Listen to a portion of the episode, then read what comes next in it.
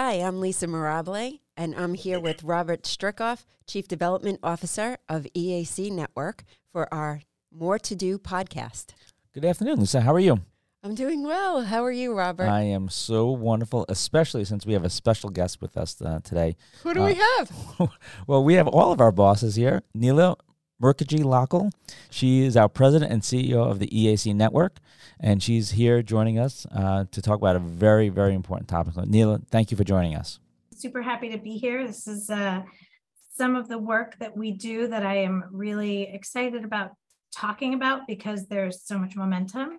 Um, and so I'm super happy that we have Dr. Fernandez here with us today to really be our resident expert, if you will, um, in this area on this topic, and specifically around the work that EAC Network is doing in the space of criminal justice, behavioral health, alternatives to incarceration, um, and really helping our communities to be safer. That's right. We have the clinical director for the Queen's uh, TASC with us today, right? And we address him as Dr. Fernandez. Is that correct? He, he earned it. He's Dr. Fernandez. I like calling him Dr. Fernandez. I, I, like hearing it, so that's okay. well, you worked hard and you've earned it. So, welcome, Dr. Fernandez, to the More to Do podcast. Thank you very much uh, for having me on, and I'm really glad to be sharing this space with everyone. In particular, Neela, because we have been talking and she has been meeting with the borough programs to really lend support and more direction for our ATI criminal justice work, um, which is which is a breath of fresh air. It's not like it hasn't happened, but it's it's great momentum for the staff uh, to see that. Um, so I I uh, let's see. You want to know about my passion, how I got here? I'll give you a synopsis. Um, I am the uh, son of two immigrant um, uh, people that came to the United States with limited educational backgrounds. Um, when I got here, when when I uh, was raised here my, by my family, there was really no direction in terms of education or pursuit. Really, it was just get to work um, and uh, and find a job. So uh, I ended up uh, following that path, but there were a lot of bumps along the way. When I say bumps, I mean, um, you know, now looking back in clinical terms, you can say uh, that I've suffered from depression or a trauma or, uh, or things going on. But at the time, I was just living my life um, and I didn't really know what was happening. Um, we fast forward and I find psychology uh, when I was in college. And when I find psychology and the study of psychology and really wanting to uh, dedicate my life to that, that's where it all took off. Uh, being able to identify with a purpose and keep going forward uh, with the educational pursuits. I've done my training on inpatient uh, psychiatric units, North Central Bronx Hospital, um, and I worked at Lincoln Hospital. Uh, these are city, city hospitals um, that serve underserved communities. And really what I've refined my purpose to do was to provide services to those that otherwise would not have access to those services. So that can apply to many different areas. That's why I stayed in the outpatient in the Bronx. Uh, when I had the opportunity to become the clinical director in Queens, I had forensic experience, um, but it wasn't my life's work. Uh, EAC helped me develop this into my life's work, where now it's uh, I'm the clinical director of the Queens uh, TASC and CRAN program. I also have a private practice working on federal cases, but again, this is all kind of in the same space, being able to provide these types of psychological services that otherwise would not be accessible to the populations that we're offering them to. Yeah. So Lisa and I have done um, five or six of these podcasts. Yes. And every um, uh, dedicated, talented staff member that we talk to uh, tells us about uh, acronyms, right? Yes. This and acronym, that acronym, EAC. We're full of acronyms. So you mentioned a few. If you could talk a little bit about what is Queen's TASC and what is Queen's uh, CRAN, if you can talk a little bit about that, right? Ta- you know, the TASC program is the one I'm most involved with heavily. Um, and TASC is was uh, started, I believe, in the late 80s, and it stands for Treatment Alternatives for Safer Communities or something in that ballpark. Things change. Uh, similar to EAC, things change. Um, so, uh, and the idea was that the jails in the uh, New York City were becoming overflowed with people that uh, were abusing substances. It was a revolving door. right? So our jails in the 80s and 90s, due to the crack epidemic, were overflowing. Um, so someone had the, um, you know, put the pieces together and started to say, why don't we offer treatment as an alternative to um, uh, incarceration? For back then, for back then, it was either providing them with substance use treatment such as monitoring, urine toxicology, supportive services, um, all of that back then, instead of placing them back incarcerated. Okay. Because it was just a big revolving door. And of course, lo and behold, what you saw is that when people were being offered treatment, um, their recidivism lowered. Um, and so that was assisting. The 2000s, um, I think it was 2011 ish EAC uh, under the leadership with Dr. Rotter, uh, Meryl Rotter, who's our medical director, started the uh, first mental health court in the Bronx and started to develop that. And essentially, with TASC, um, it was focused predominantly first with, with uh, substance use. Now we opened it up with mental health. And so essentially in each of the boroughs, we do have a clinical director who's a psych- licensed psychologist that provides um, psychological, forensic psychological evaluations that do a couple of things. But the main thing is to provide a clinical opinion about what might be uh, helpful for a client to lower their risk for recidivism um, and we present this plan to all parties the defense, the DA, the judge. It is a legal determination whether they actually agree to go along with it, but at least they're getting that piece that might be missing from the client's um, treatment planning or understand the client as a human. I think that we are talking about people's humanity, and that's what we're focused on, right? Like when we're talking about alternatives to incarceration, alternatives to incarceration came from like it, it was birthed from this idea that low level offenders or people who have other needs that could address their criminal behavior were not being addressed. Ooh, right. And so we were sending people to jail for too long and without any kinds of real, like meaningful rehabilitative support and efforts. And so that's so here's the we are we are at our heart a social service organization. Absolutely. Right? And yep. so we are focused on people's individuality and their humanity and their dignity and preserving that. Right.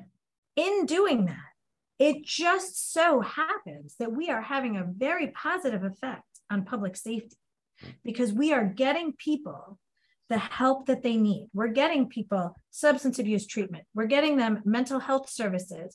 We are either helping them to find their way back to work or to find the resources that they need so that they can survive without engaging in criminal activity. Yeah. That's that's what we do as an agency, whether we're doing it in ATI, whether we're doing it with seniors, whether we're doing it with children, like that's what we're doing. We look at individuals and what do they need. And so I do love that John always calls us a safety net because we are. We are a safety net in the work that we do, but also in our openness to create new programs to respond to emerging needs, because that's sort of how we've grown to 114 programs. 100, 114. Yeah. I yeah, say 104. Yeah. It's 114 programs. That's amazing. And I think you you bring up and hit the nail really on the head right. when you're talking about all the wonderful things that EAC does, especially within this uh, one arena. And, and, and, Dr. Fernandez can, um, can uh, sure can tell us and illustrate some of the impacts that we see from these programs, right, Dr. Fernandez? You know, we get two two extremes. Uh, I'll give you an example of two extremes. We have the extreme of someone that is a um, minority young mother uh, that has had her children taken away because of substance use, um, with a rap sheet. And I don't know if you know what a rap sheet is, but New York State rap sheet is it's a documentation of all the times you've been arrested in New York State. Mm-hmm. And so sometimes if you go to court, people will have a rap sheet that's thick, right? So they'll plop it down mm-hmm. and it'll be like, well, that person is their rap sheet. I guess they're a hardened criminal or something. They don't care about it because they've been arrested so many times. Um, so there's that kind of extreme where you have that kind of a person and we'll get a referral like that. And when we have the opportunity to really get to the root of the problem, have treat the person um, with respect and dignity and empower them to have a voice in their treatment planning and meet their needs while also providing clinical interpretation for the courts and for all parties involved, uh, because that's something that that's part of our role. You know, to see a success story like that is something is just beautiful. Um, you know, and when I'm talking about this real case, this person had a rap sheet and uh, that was very big, constant substance use and had been placed in substance use treatment. But that's just part of the picture, right? Because if she's being um, arrested for substance use types of offenses, someone might say, oh, look at this, you know, this is part of the system, substance use center to program, without really taking the opportunity to say, well, have we treated her trauma? Have we treated uh, her mental health? Have we given the opportunity for medication? Does she have housing? Does she have the opportunity for supportive services for being a young mother?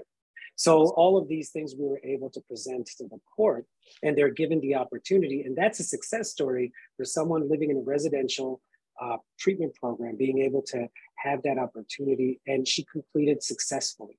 So to think of that one client, right, that has a long rap sheet, think about the amount of times she's been to an emergency room and how much that does for the system and how that can drain the system. Think about how many times um, she's been hospitalized or been arrested and incarcerated, um, been sent for trials. And here we have one time with us where we're able to really look and break down the, the factors that are associated with recidivism and provide an adequate treatment plan and provide the opportunity. And that client is doing well, well after our, our intervention. So that's kind of one of the extremes that we have with, with client stories.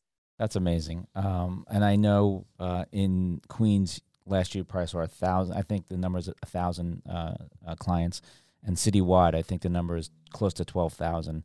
So you have one story, and I'm sure you have so many more, twelve thousand more. So I really, that's really a wonderful story. I think that often people don't understand that even though you've been in the system more than once or you are a repeat offender, that there is rehabilitation. And there's also a positive economic impact to our taxpayers yeah. when this does happen. Uh, someone who goes to jail costs the taxpayer, you know, uh, hundreds of thousands right. of dollars, right? right our right. tax-paying dollars goes towards uh, the criminal justice system in, in tens and hundreds of thousands of dollars. Yeah. When we rehab even just one person, we make a positive economic impact on um, on our community and on the 100%. community uh, that they live in. One hundred percent. I almost think you want to call it smarter alternatives to incarceration, right? I mean, that's what you're that's what you're talking about, right? It's a smarter, better way to deal with people who have issues, and we just can't throw them into jail, right? You just can't throw them into mass incarceration. So I know Neela uh, feels passionately about uh, ATI, and this has always been um, one of her focuses about how we build better communities through ATI. So Neela, why don't you tell us a little bit about um, your feeling about uh, the community impact when someone uh, is not incarcerated? You know, I think when we are doing our ATI work, when we're working with people who are involved in the system and really creating a tailored plan for them that includes whether it's treatment for something, whether it's fam- family support, whether it's vocational support, um, any any of the critical factors that we are able to provide those supports and helps a person figure out how to survive, how to cope, how to live, right? And and now they've got this infusion of new supports.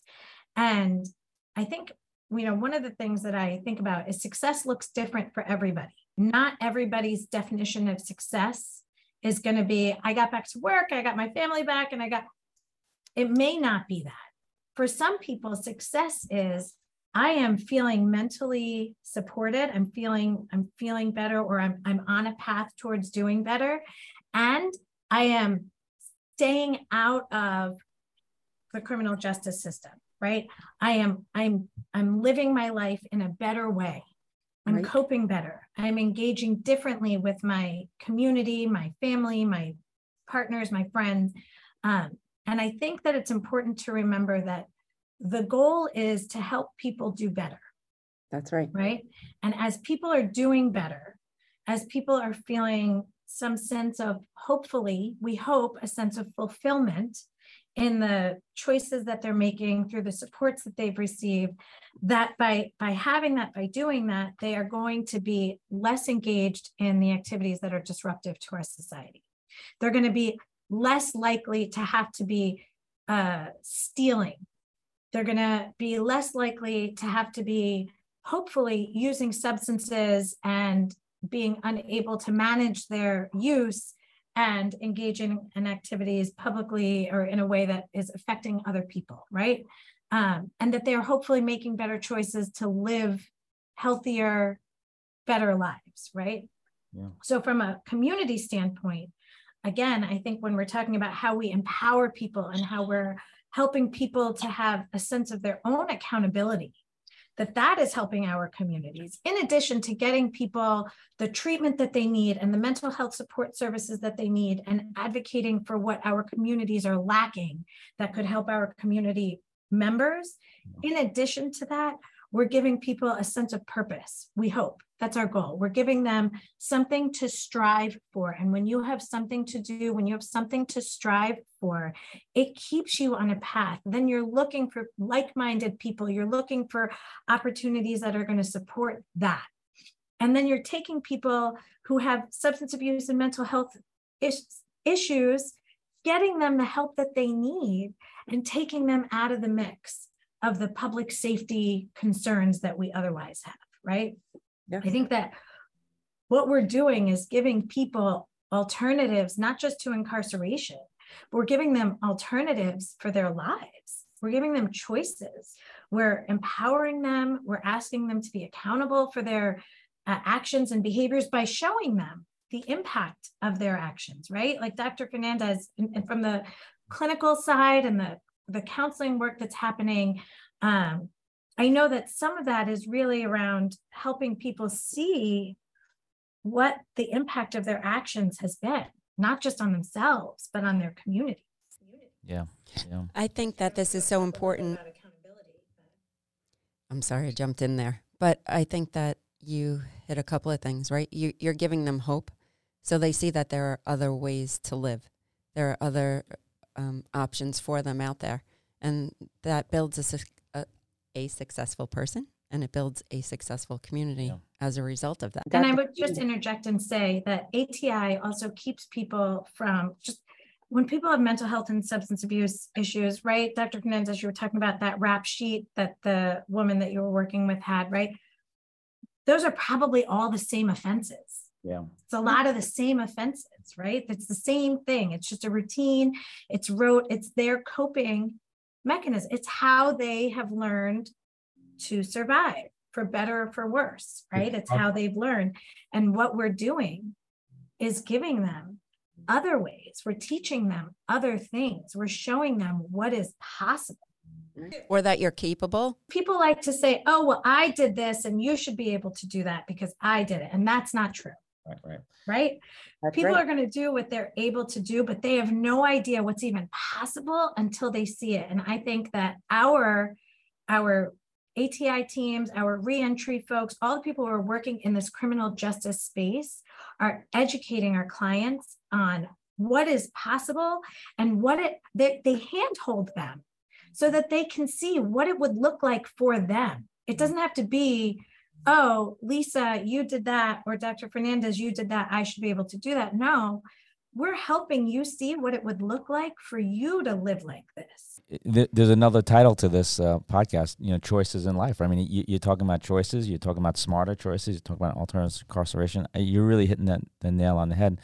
Um, you know, Dr. Fernandez, one of the questions that, that we all probably have in our minds is who are your partners? Um, whether it's, um, you know, in the court system, uh, in the private sector, in the private sector, or in the governmental uh, section? Who who are your partners? Who who are you guys working with that help make this a successful program and are helping people every day? Absolutely, this program would not work uh, without the partnerships with the district attorney's office, with the individual judges. So we do have specific mental health courts in the misdemeanor and in the mental uh, in the felony uh, court parts. Uh, but we have relationships with all the judges in all court parts, and that is from our, our work.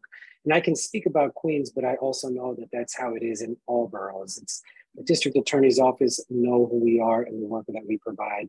The defense bar knows the work that we do and they partner with us and referring clients over for our evaluations and recommendations. Um, so these are the different entities um, that are required. There, we wouldn't be able to exist without those partnerships or the trust that's established with them for the work that we're doing. If you could wish one thing, one more thing that you could uh, hope for within the EAC program, what would it be to make this a success? It, it's a it's a loaded question because there's so many areas that this is inherently a needy population. Um, and I don't mean that as a blame. I mean that as there's a lot of resources that these clients are lacking. If EAC had a magic wand, we'd be providing outpatient treatment, housing, we'd be providing support in the community, maybe through um, uh, monitoring directly through ACT team services, things like this. But the thing is, though acting by the way is a sort of community treatment. I don't mean to throw anybody off. Another another acronym. That's a certain service that's that's provided um, for people with mental health and substance use directly. The treatment goes to them. Um, but my point is that like you know with a magic wand the thing is i think for if there is one wish is that we continue to build partnerships with the resources that are already there and that's, I think, the part that becomes different language. Um, a lot of the time, organizations are um, putting their names in the hat for same pots of different types of grants and things. And it really puts us in a way, in a space that's kind of like, uh, well, I can't work with you or I can't work. And when you meet the administrators and you speak to them, nobody actually feels we all want to work together um, uh, to, to provide these services. If you break down all of the players in the in the criminal justice ATI world, everybody has the same um, inherent motivation to provide services to the justice involved population. So continuing to really solidify those uh, relationships while giving ourselves to, to be the experts in one in an area, but solidifying what we can offer to other programs, I think is something I think we can continue to do. Dr. Fernandez, you talked about uh, the individual impact, right? You talked about this woman and her, her large rap sheet. What are the 30,000 foot, what is the, the big picture impact that you see from this work? Wow, the big picture impact that I see is so there's there's there's a couple. There's for the individuals that we service um, is the empowerment and hopefully a different experience of being involved in the criminal justice system. Um, you know, we work with underserved communities, predominantly minorities that are brought into the courts that can't afford their legal defense. So they have public defenders, can't afford the treatment in the community, don't even know where to get the treatment in the community. So um, when we have these individuals I, I, would say that one global impact that happens is they have the opportunity to engage in a different way the justice system, the way we would hope or believe the justice system should work, which is rehabilitative, so that they're not out and putting themselves at risk to be involved in it again. Um, from the from the criminal justice perspective, the actual court's perspective, the bigger picture is providing a contextual understanding of how uh, these different risk factors that lead to recidivism can um, can benefit from intervention. Listen, it sounds like obviously equity and fairness is a, a big issue, a big impact of this, right? A big uh, positive impact of this. But also, you talked about uh, obviously public safety, but monetary, right? Fiscally, budgetary issues are important here. Um, our city, New York City, our counties, Nassau, Suffolk, Rockland counties are spending money on incarcerating people when maybe they shouldn't, right? And if we can be working with these individuals and get them out of these you know, mass incarceration, these municipalities are going to save money. And that's an important issue uh, uh, as well. And I think that's a big impact. The underlying drive for the DA's office, the district attorney's office, is public safety. The underlying drive for a defense attorney is to get a best deal for the best interest of their client. All of us are working around the same thing, the best interest of the client, just in different ways. Um, so that, and I think you're right. It's, it's absolutely providing an alternative that's fiscally responsible for the population.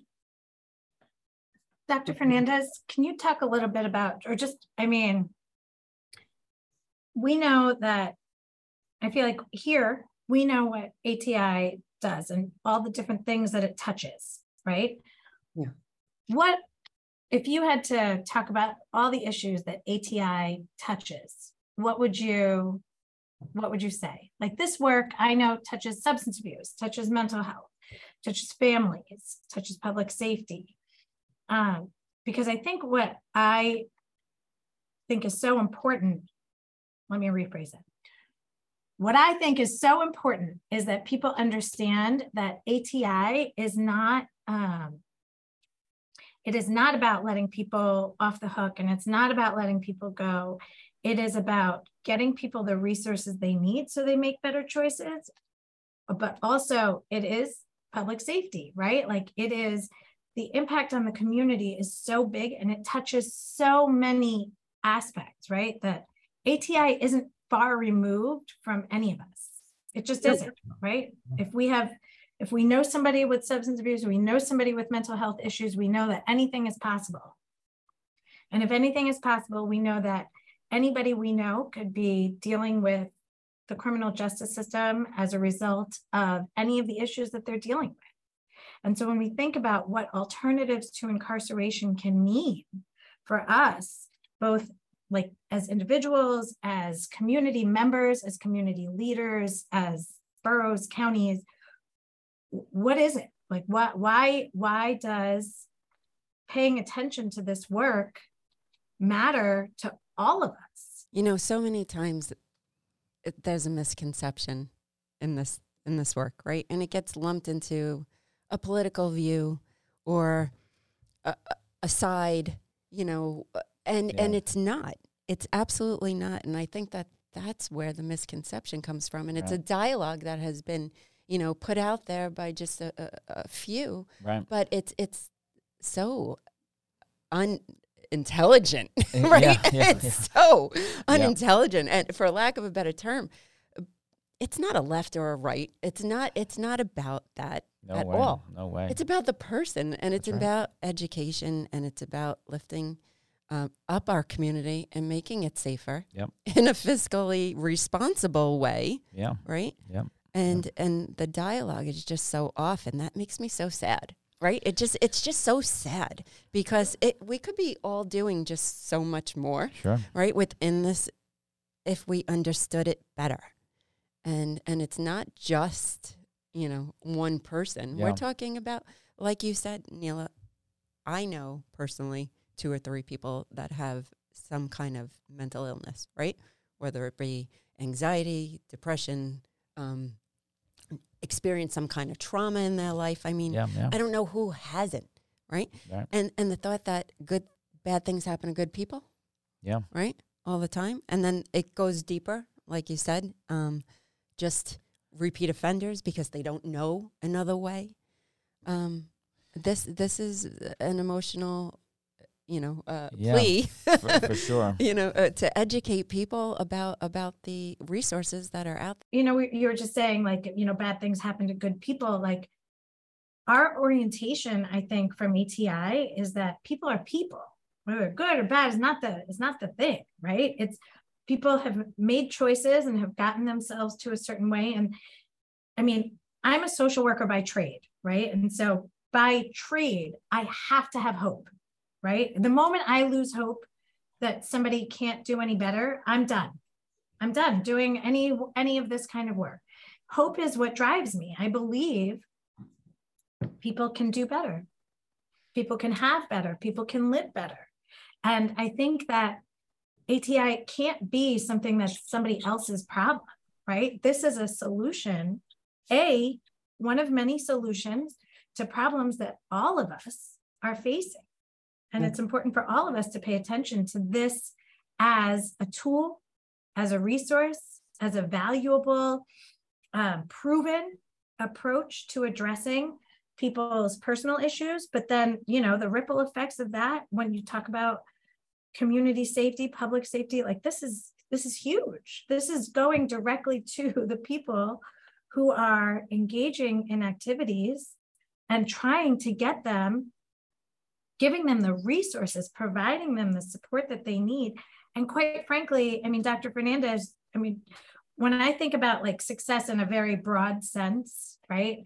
I think about the relationships that you have with the clients that you're working with, right? And so if we talked about that as a measurement of success, like the relationships that you have with the clients and the way that you're able to influence them. Yeah, you know that actually just to just to talk to that point, um, a lot of the time with some one of the responses I'll get from after people having interactions, clients having interactions with our staff, is that it's their first time that someone asks them about something. So whether it's their history, whether it's their trauma, whether it's their possibility of mental health, what is that? What is uh, symptoms of mania? What is uh, psychosis? It's it's the first time that somebody's asked them, um, and I think that that just goes a long way. And even if they don't successfully complete a program by the parameters, the fact that they were seen, even if it's for you know uh, ten minutes, gives them the opportunity to be seen. And again, not just as a uh, as a charge or as a label.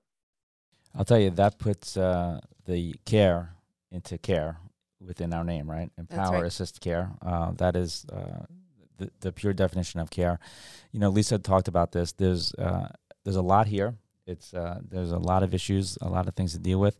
If you are listening to this podcast, I would suggest that you listen to it twice because um, I don't want you to miss anything. Uh, for more information on EAC and this work, please go to eac-network.org. Um, there's all kinds of information about not only this program but the other 113 programs that we have. We uh, we we also encourage you uh, to make a large impact with a very small donation. We're asking you to donate twenty dollars and twenty two cents.